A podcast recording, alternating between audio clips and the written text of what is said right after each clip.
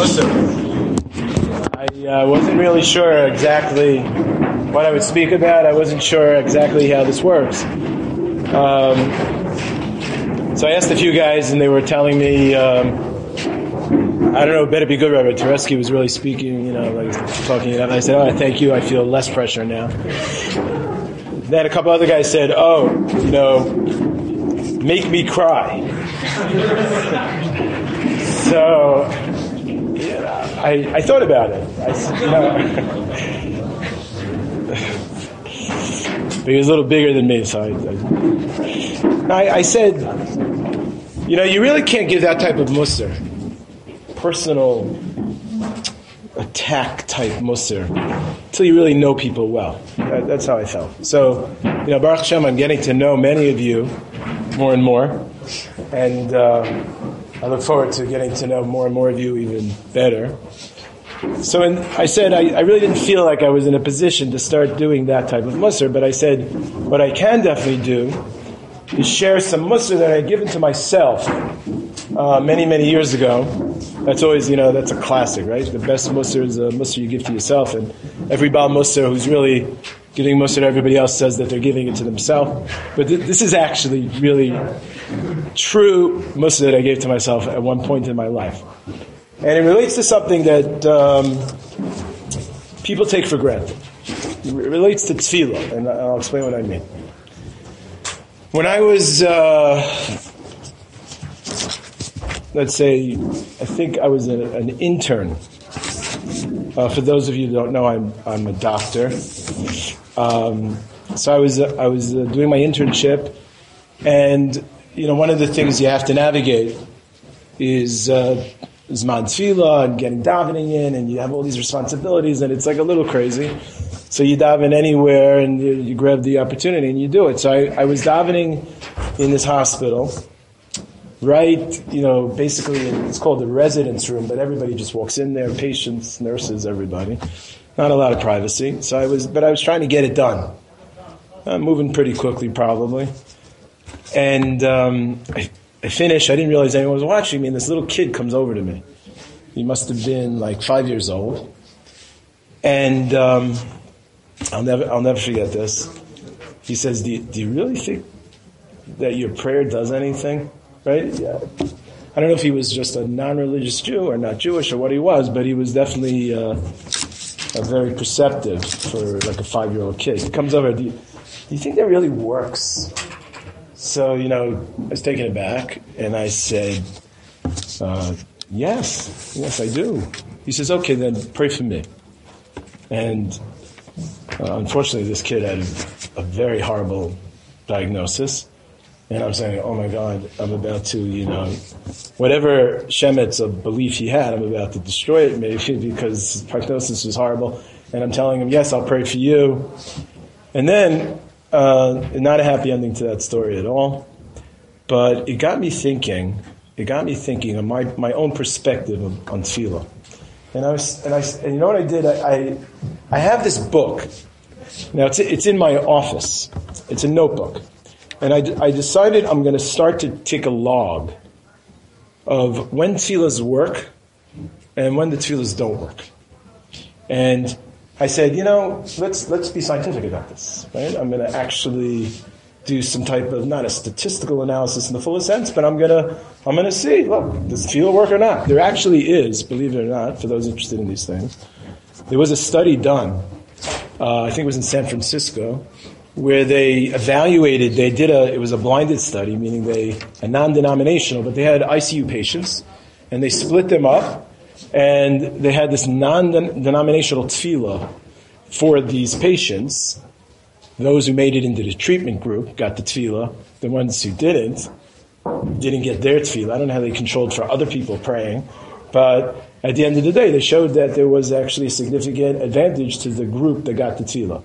Anyone who's interested in seeing that article, I'll be happy to show it to them. But so I was like thinking along those kind of, and I'll tell you now, um, uh, stupid lines that that's that was my perspective on tefillah, and I, and I, kept this logbook. And I remember there were this case where the tefillah worked, and this case where the tefillah worked, and this case where, and um, it, began to occur to me that it was absurd. It was absurd what I was doing, and it was absurd perspective on tefillah. And it became the biggest challenge in my avoda. You know, there, there are many elements of, of becoming a stronger, more real Jew. And to me, this was my weakness, tefillah. And so what I'm going to try to share in the Sichas Musar is what changed my whole perspective. There is, and there's an insight, it's, it's, ultimately, it's an insight of Rav Soloveitchik that I was able to uh, hear from Rav Aaron Lichtenstein that was, you know, because he's the one I went to to fetch about my problem. He gave me such a beautiful uh, new perspective. But I want to I want to kind of walk you into it by first uh, doing a little me in Yana right? What's coming up? Hanukkah. Now, Hanukkah is a uh, very, very um, special time, of course, but it, it has many very interesting hakiros related to it. Very interesting halachic hakiros about hadlakas neros. Talked a little the other day, some of us, and about tefillah, about hallel, and about al hanisim. Al hanisim is a very very famous one. You know, is it a minhag? Is it a din? Do you say it part of benching? Do you not say it part of benching? Do you have to be chazer? Do you have not? All this, all this, and ultimately, um, those are all very interesting. But what I found the most fascinating about the entire area is this very, very famous, controversial, difficult Ramah. What's the controversial Ramah? So we end up asking that you do, as you all know, we do put Al Hanisim into benching, right? And because it's considered a minhag, not a din, so that's why you're not choser. But what happens if you forget? Let's say you're supposed to say Al Hanisim, you forgot, you were benching and you forgot. What do you do? You're not choser, I just told you. So what do you do? Is there any any recourse? You guys haven't been learning Hilchos Chanukah yet, apparently. What? Yes, the Ramah. This is this famous Ramah. The Ramah says, if you haven't lost all opportunity. You could just throw it right into the Harachamans. Haracham, what do you say? Harachman yisalanu nisim niflos and you, you say that. And, uh, okay, great. So, it's a great way to get past this problem, but it became one of the most controversial Ramahs. Why? It's so difficult. What's so difficult about this Ramah? Harachaman Yaselanu Nisim Niflos Asu What's the problem? Problem is you're asking Hashem to do miracles. You're asking Hashem to do Nisim.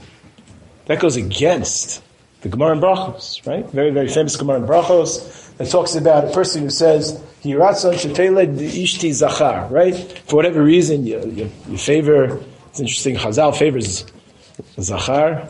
So you, you, you can't make such a tefillah, right? What's wrong with that tefillah? It's tefillah shav.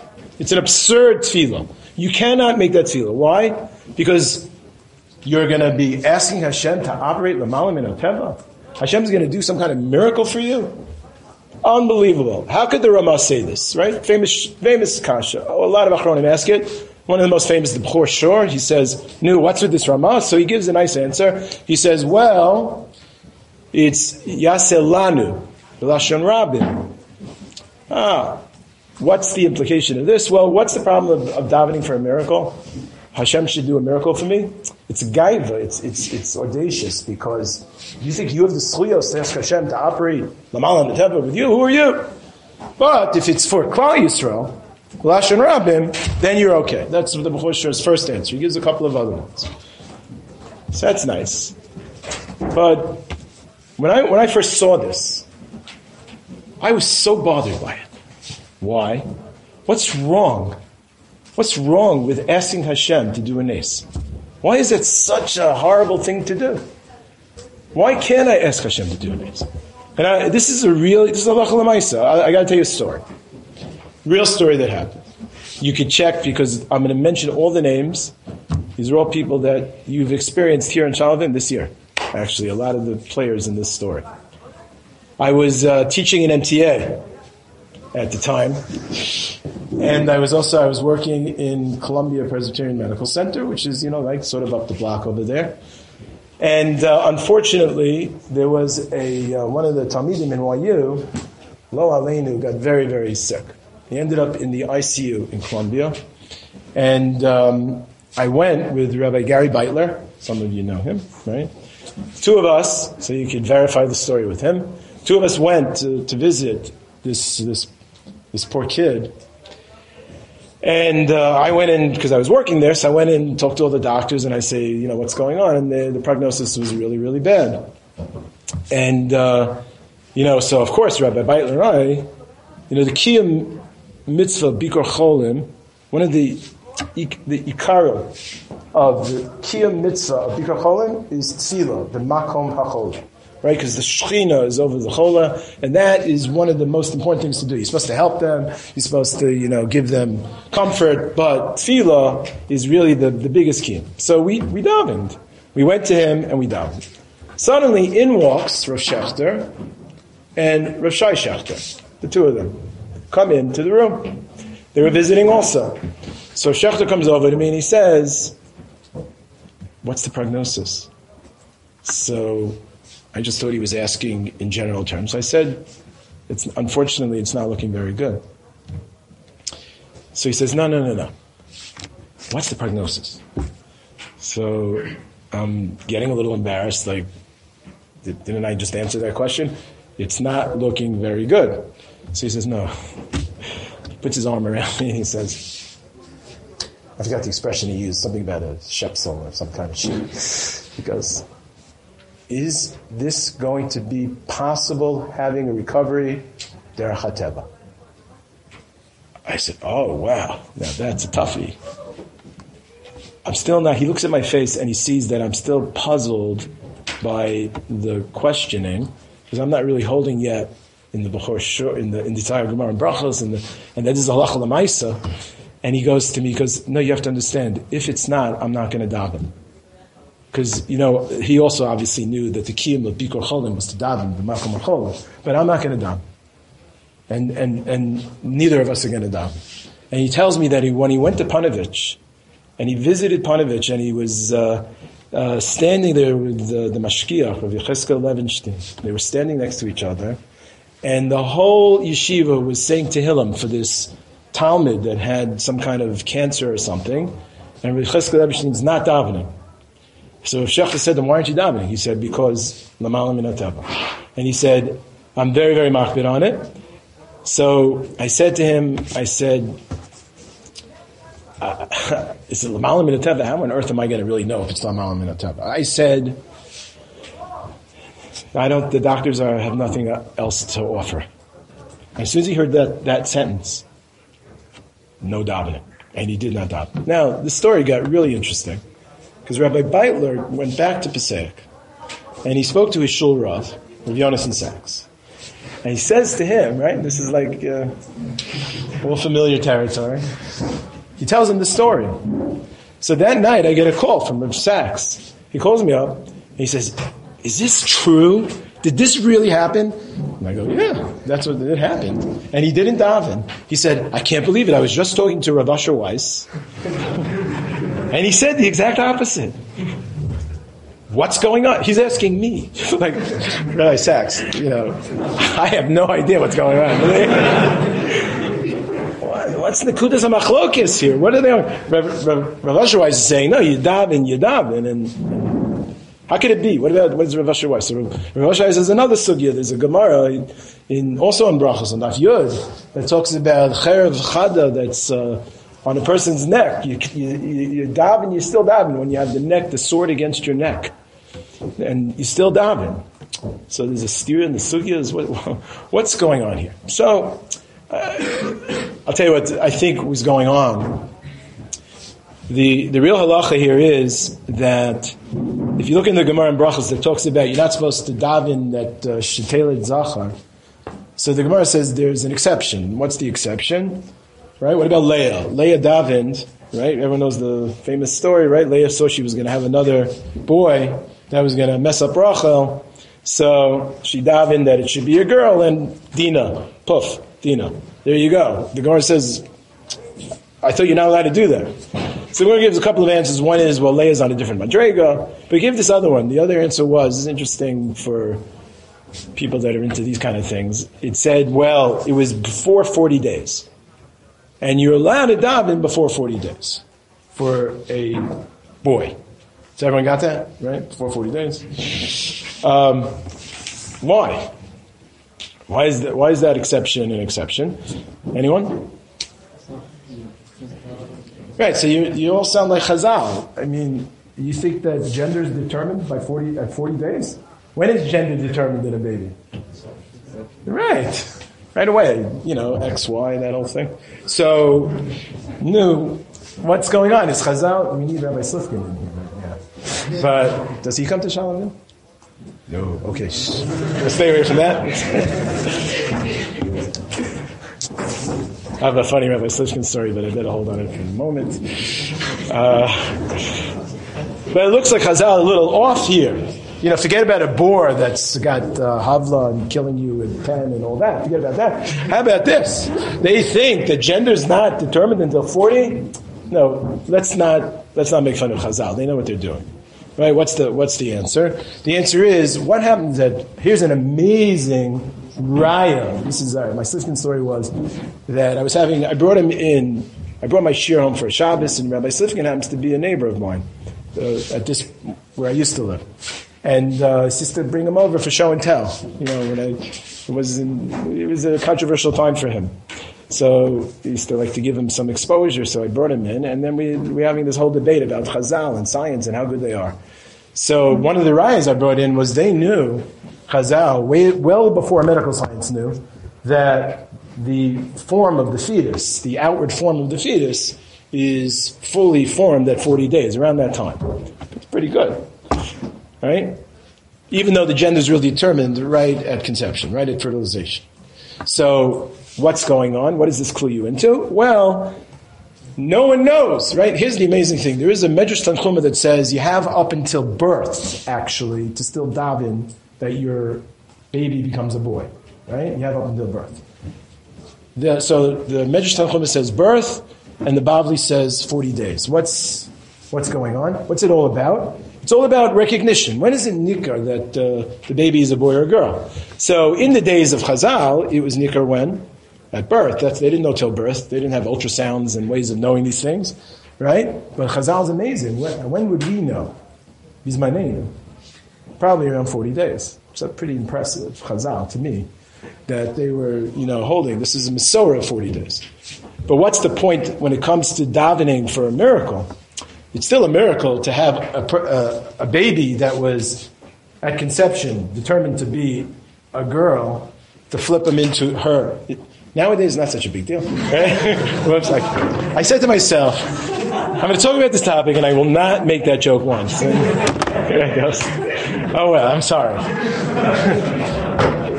and Naomi, please forgive me. That's my wife. um, anyway, so the point is that what's the issue? The issue is to daven for an overt miracle, where, where it's happening derech nes, that we know about. But if it's a nes nister, which means, look, maybe Hashem's doing all sorts of magical things down there, right? It's flipping the baby into whatever, but it's not recognized by anybody until after 40 days, bismanenu, with ultrasounds, or Bismanehem, the, Medrash Tanchuma. They were like limited. They didn't have the same Ruach HaKodesh as the other ones. But at the end of the day, so it helped me sort of like suggest the machlokas between Rav Schachter and Rav Asher Weiss. What's the machlok? Yes? Machlokas is that uh, according to Rav Schachter, as soon as the doctors say there's nothing else we could do, right? That's it. That is a marker that you're asking now for something that's lamalim in The doctors can't do it. It won't happen via medical science. So therefore, he said, that's what it seemed like to me, and this was verified. I, I was uh, I was with Rav uh, Aryeh Leibowitz last year, a major Talmud of Rav Schachter, and you know we spent Pesach together last last year. So I, I remember I always wanted all my I save up all my Rav Schachter questions when I get together with him, and I asked him, he, and he confirmed this is exactly the criteria that Rav Schachter. Anyone who's interested in halacha if a doctor says there's nothing else we could do, that's it. The davening is done. Because then you're, you're doing a tefillah shot. And Rav Shawai says, no, we're going to still go whenever we can say that it could be, obviously it's a nace, everything's a nace. But if it can be declared as derech teva outwardly, was still kedai to daven. So all this is really, really nice and interesting, but it didn't help me in the slightest. And it brings me to my real problem. My real problem is, so I don't understand the whole premise. I don't understand the whole underlying issue here. What's the problem with Nisim Gluyim, davening to Hashem that he doesn't ace? What's the fundamental problem there? What's wrong with it? Why is that? I, I used to think when I was I had this wrong perspective about tefillah that that's what tefillah is. Look, we're supposed to do maximal hishtadlus. This is this is our, our life. We're supposed to do everything we can do. We have achrayas to accomplish everything we can accomplish. And then tefillah, that's for lamala minateva. That's where I need I need Hashem more than to, to do the things I can't do, to do the things that are that man can't do. So obviously that's a stupid idea. That's not, Chazal tell me that's not only incorrect, it's, it's an Aveira. It's wrong. Why? So what is tefillah really all about? That's what changed for me. Because this issue brings me to that. And this is what, uh, basically, it's, it's three Yesodos from Rav Soloveitchik. It's three Yesodos from Rav Soloveitchik as to what tefillah is. And once, once I understood this, and I, and I have Rav Aaron Lichtenstein to thank for Baruch Hashem, Zatzal, that, that I really changed my whole perspective on tefillah, and my whole davening changed, I, I'm not exaggerating, in the most, in the most dramatic fashion. Starts with very, very typical Rav Soloveitchik. Yisod number one he, he very often, immediately when he looks at a mitzvah, so he, he puts it into one of those categories, right? It's a mitzvah where the kiyum and the, and the, the maisa are the same, or the kiyum and the maisa are separate, right? We talked about this, whoever, when we talked about the, the mitzvah of kol shofar, right? And in many, many areas, the Rav always makes this typological split. He says, let's say we're going to be, we're going to be lighting menorah soon, so whether it's Hanacha, Adlaka, whatever the mitzvah is, the Asiyas mitzvah is the Kiyama mitzvah also. But there are other mitzvahs like Simchas Yantiv where the Asiyas mitzvah and the Kiyama mitzvah are completely separate. And just because you do the Asiyas mitzvah, the Pa'ulos, the actions of the mitzvah, in no way were you Mekayim the mitzvah. You need a Kiyam Shabbaleh, right? You have to feel happy. If it's Simcha, you have to feel happy. Tefillah is the quintessential example of that for the Rav. Tefillah has Maisa mitzvah and it has the Kiyama mitzvah. And the Kiyama mitzvah has, is, is completely independent from the Maisa mitzvah. What is the Kiyama mitzvah? So the Rav puts it this way. The Kiyama mitzvah of Tefillah is an emotional, psychological, intellectual awareness. It's a very simple thing, right? Very simple. Of Amida Lifnei HaKadosh Baruch. That's what it is. You are Mekayim the mitzvah derais according to the Rambam and the Ramban under certain conditions when you do that. That's all you got to do. Everything else is a means of getting there. Everything else is a pa'ula. Everything else is just a hechsher mitzvah. But the kiyum is this simple accomplishment. Now, I remember when I when I first really began to absorb it, and I realized first of all it's not so pashut. We'll, we'll see in a minute to accomplish it. I, I, had to work on it for a long time, and I remember educating my kids on it. I remember just a little funny story. You know, there's, there's many ways, and what works for one person doesn't work for another one in terms of the pa'ulos necessary to get to this kiyum. The, the, the pa'ulos that we all share is the, is the siddur, right? And the tefillos in the siddur. But there's a lot more to it, right? Know, Hasidim think they have like the, the monopoly on this, right? Hasidim how to daven, right? But us Kalta Litvaks, we don't know how, right? So, not necessarily true. We just do it differently. But I remember when I was educating my kids on tefillah when they were younger, and I wanted them to appreciate this. I said, this did so much for me. It turned my whole tefillah around once I was focused on that one accomplishment. No matter what, I just want to be able to accomplish when I daven at some point, hit the chibur, hit, hit that connection with Hashem that I really feel I'm, I'm, I'm together with Him. So I, I, said, you know, people do this in different ways. Everyone's going to have to figure out for themselves. Right? This is what I'm saying to all my kids. They're all around, like, there's the five boys from ages of uh, 10 to, at this point, like uh, 15. Something like that. And I figure I'm going to expose them to different forms of tefillah. So there was a, in, I, we lived in Teaneck, and there was this uh, entity called Stolel. Anyone ever hear of it? Uh, one person, good. Now, what was Stolel? Two people. Stolel was a um, uh, Rav Yehuda Michel. Oh, here's another person that's been here a couple of times, right? So he, he had a group, when he was teaching in Reishit, he had a group of guys that really got connected to him, and they became like little chassidim of Rabbi Michel.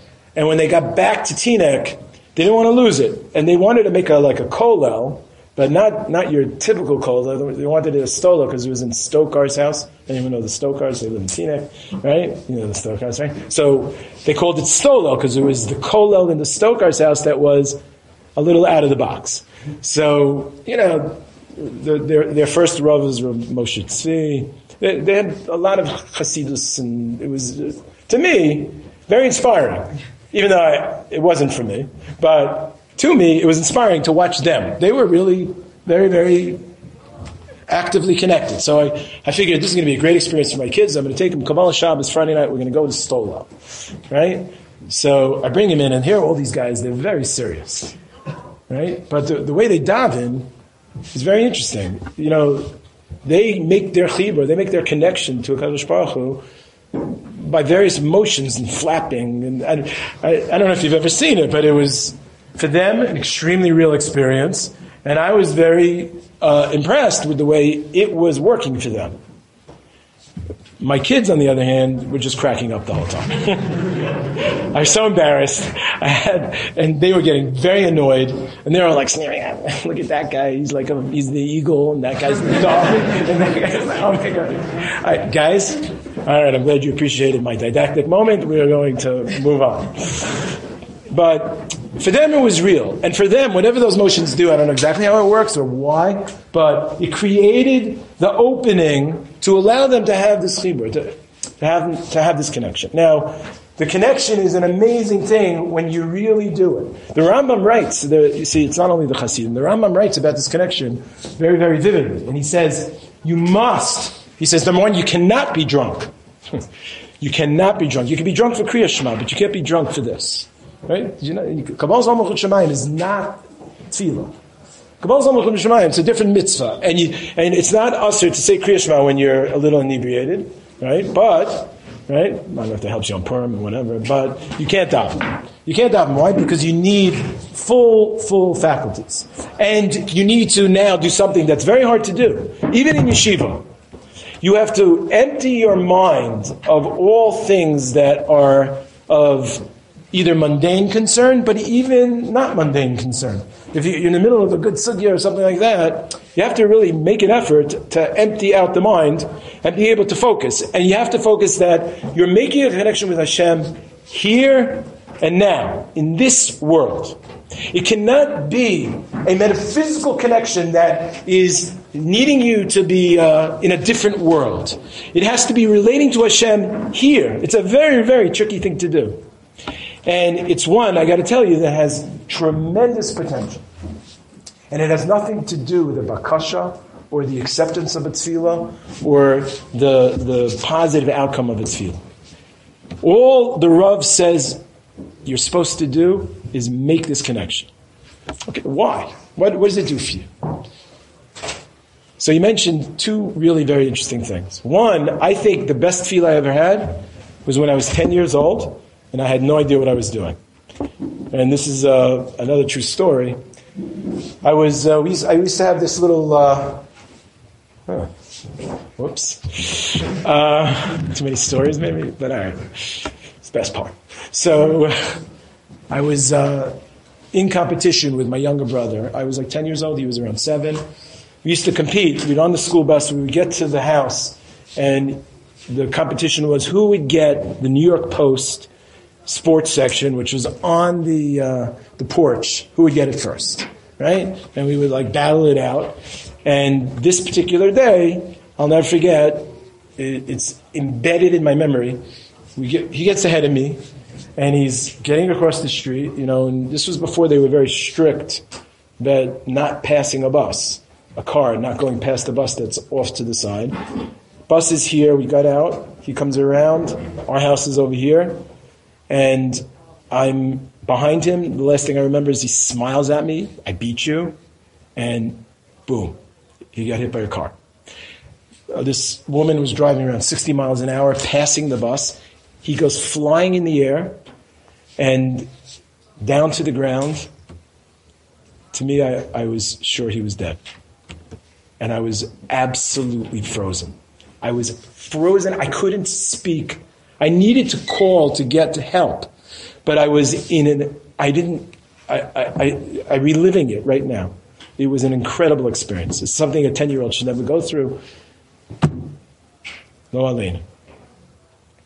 And then I started doing the one thing that I knew how to do when it came to being a Jew or davening. My, my, uh, my grandfather used to say Kriya Shema at night uh, before I'd go to sleep. So I knew that one thing. So I started saying Kriya Shema over and over, a hundred times. That's all I knew. God, help me. And I felt like I connected. And it, it, it, gave me, it gave me like a real sense of something that was comforting. And I was able to speak and I was able to get Baruch Hashem. I mean, he was uh, in a coma for four months, a body cast for like 10 months. When he got out of the body cast, I got to lighten up a little the moment here. So I'll tell you a funny story. The day he got out of his body cast, Mom, I'll never forget, a big party in my house. My mother's crying. Everybody's so happy, crying tears of happiness and joy. My brothers and I, we were four brothers. We decided we we're going to have a race. We put this brother in a wheelchair, right? Because that's, he couldn't walk. And uh, one of my brothers was pushing him, and I was in the little race car, and my other brother was pushing me. And we had a race going around the block, right? And they were beating us. So, you know, we were going to let him win, make him feel good. And suddenly, he pulls on the brake of his wheelchair, and everyone knows, you know, a little physics, right? Boom! He goes flying out of the wheelchair.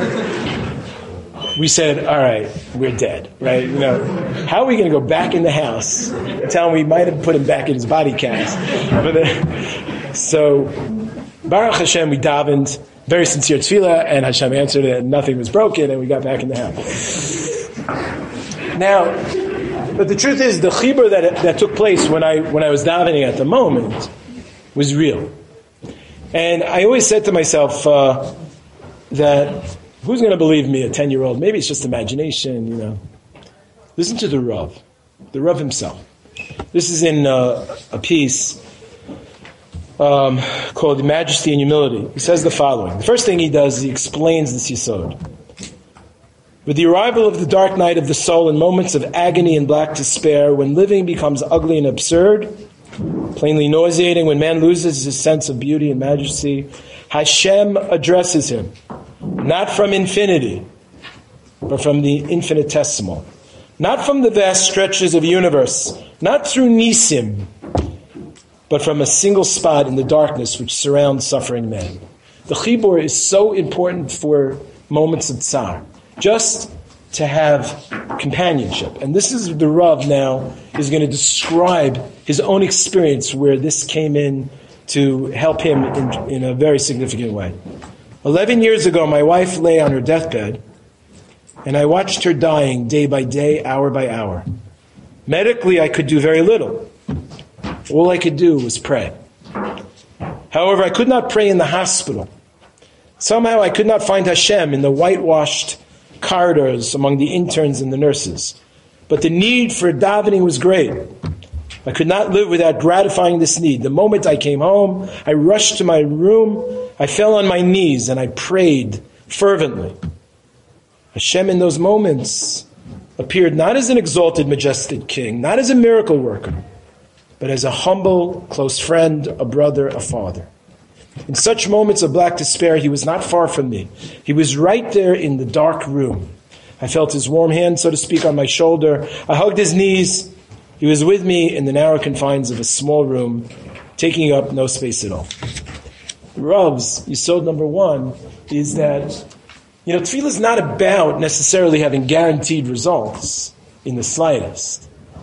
It's not, it's a very immature way to think of tefillah mature way of thinking of tefillah is its function is to create a connection. It's a, it's an incredible opportunity. This is, not only the Rav talks about this, this is in Derech Hashem, it's in uh, Rav Yosef Albo, many, many, many uh, Baal Machshava talk about this idea of how it's an incredible opportunity to make this type of connection. I have only like two minutes left. So I want to just, uh, I'm not going to get to all three Yesodos, but we'll do two. Maybe I'll sneak in the third. Um, the second Yesod is as much as this is a useful thing for us to make this chibur and to uh, uh, do the kiyum tefillah of having this amida and this awareness of being with Hashem. What's an incredible chiddush is that the truth of the matter is Hashem wants it as badly as we do. Now that's an audacious thing to say. Right? Hashem wants the connection as much as we do. Says who?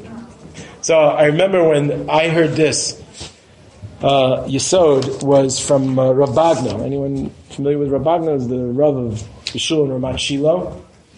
Some, some of you are going to meet him this Shabbos.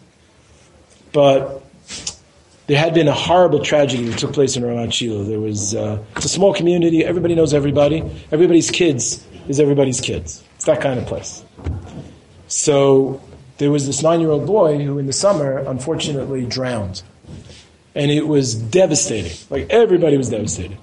And he came to Shloshim, and they were having this whole thing. And I'm saying to myself, boy, what on earth can you possibly say? What can you say? What's the Rav going to say? So he gets up there and he quotes from a Medrash, Medrash Rabbah in Parshas Beshalach. And he's talking about, I'll, I'll just read it quickly. Kevan Charu Yisrael Shayu Mukafin Megimel Ruchos. Klal Yisrael was surrounded, right? Here we are, we're in the Midbar. We're getting out of Egypt. And we're about to have Kriyas Yamsuf, but it's before Kriyas Yamsuf. So the Yam is in front of us. The Mitzrayim are behind us. The Medrash describes all this. There's wild animals on the right, the wild animals on the left. It's an unbelievable situation. So, what happens? So, V'yizaku b'nei Yisrael Hashem. Cried out to Hashem. So now the Medrash asks the most chutzpahdik kasha you can imagine. You wouldn't think that we can't ask this question, but the Medrash asks it. The asa kadosh baruch hu kach. Why did Hashem do this to them? Why did He do it? Why did He put them in that position? And the Rav was trying to explain why do people suffer? Why do tragedies happen? That was the Rav's agenda. So the, the Medrash's answer is unbelievable. The reason Hashem did this, Shahaya Baruch Hu. It's an amazing explanation why bad things happen to good people. But it's, it's right here in, in the Medrash. Hashem desires the communication. Ad that that's why there's tsar in the world at times. It's a, it's a little reminiscent of the, the Chazon Ish in Bitachon, right? What's the Chazon Ish's pshat in Bitachon? Right? Very famous. Right? Bitachon doesn't mean everything's going to be good. Bitachon doesn't mean everything's going to be rosy. I bitachon that everything's great, right? No, it's not true. The Chazon Ish understood bitachon means everything's under hashgacha. Everything is under Hashem's control. And then it's all about how we deal with it. And one of the ways of dealing with things is to connect to Hashem. And that's what Hashem's looking for. He's misaveh for our tefillos. It's why the, the root of tefillah cannot psil techelas. It's psil. What does psil mean? Intertwined. It's a, it takes two to tango kind of thing, right? It needs, it needs us both. Hashem wants it and we want it. I'll end with this. There was one final yesod that, uh, that Rav Aaron shared. He said that you know, if you've been successful in your Kiyam and you have this Amida Lifnei HaMakom and you're really aware of it and you really feel it and you're intellectually, psychologically, emotionally, all of it aware of this Amida Lifnei it does one other thing. It's, it's certainly available for comforting you when needed. Yeah, that's great. But there's one other thing it does. You know what it does? It forces you to confront who you really are. It forces you to have to deal with emes about yourself. Puts it this way. A, the, Rav Aaron wrote it up in an article um, many years later. Man reveals his own self not only through the process of self-evaluation and self-revelation, but also by virtue of the fact that he has found Hashem, and Hashem takes hold of him, and he communicates with him. True life and inner happiness are derived from this connection. Tefillah here is standing before Hashem with one's heart exposed before Him. It's when man reveals his innermost secrets. You tell who you really are. Now, let me just end, if can, I can indulge you for one more minute, with a final story. This Yesod really hit home with me when I, uh, you know, pays to become a doctor. There's so many great stories if you become a doctor. So that's reason enough. So I have another doctor story.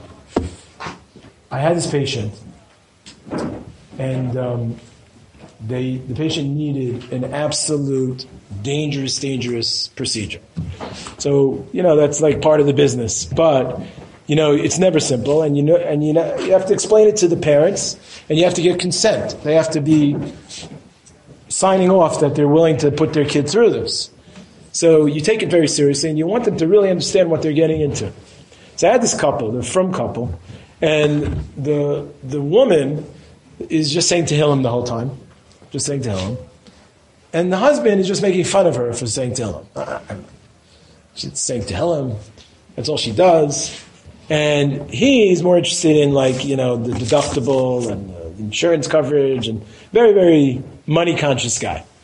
And I'm trying to get one of them to tune in. I say, look, you know, we're about to do a procedure that might end up killing your kid. Could you please just listen to what I have to say and I want to explain it to you and then we'll get consent signed no one's listening to me. Tell him, tell him, tell him. Wise guy, wise guy, wise guy. So I finally like stop him. I, go, I, I, almost touched him, but you know I don't want to get arrested or something. So I, I say to the guy, I say, I need you to focus.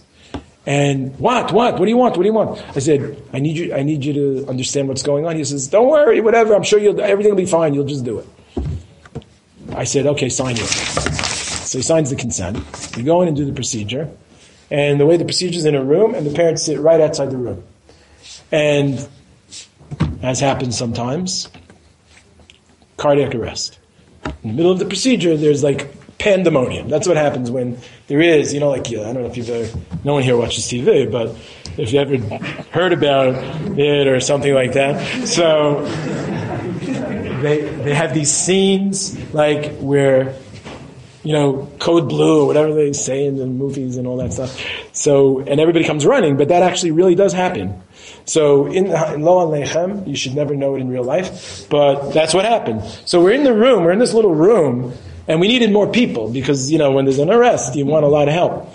And the parents freaked out. It was like unbelievable. Here they were, like, she's saying to him, he's like in his own world of whatever.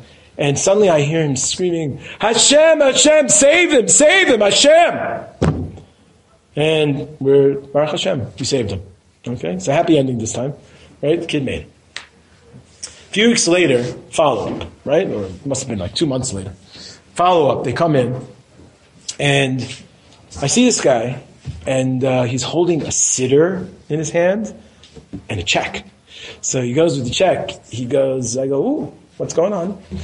he goes, he goes, uh, well, I, do you know any, I want to give to somebody who takes care of children with heart disease. And I see it's like a $15,000 check. I said, oh, I take care of children. I said, I said, um, I said, okay, there's this great organization and whatever. I go, what inspired you? So he go, I go, is it to save? You know. no, not really. That was nice, thank you. It was, it was davening. I go, what do you mean it was davening? I'm saying, oh, I heard you screaming for Hashem to save you, and he answered your tefillah. He goes, no, you know, I got to tell you the truth. That, you know, that was nice too. That's not it. That's not what changed me. I go, what? Tell me. He said, well, you know, what I, what I started to do after that event you know, when I was screaming Hashem, Hashem, I really felt like he had that kind of experience that I had when I was a little kid and the Rav had by his wife. He had that.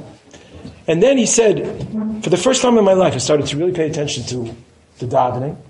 And it, it began to speak to me, and I began to realize that I, I care almost nothing about all the things Shemona Esrei is telling me to care about.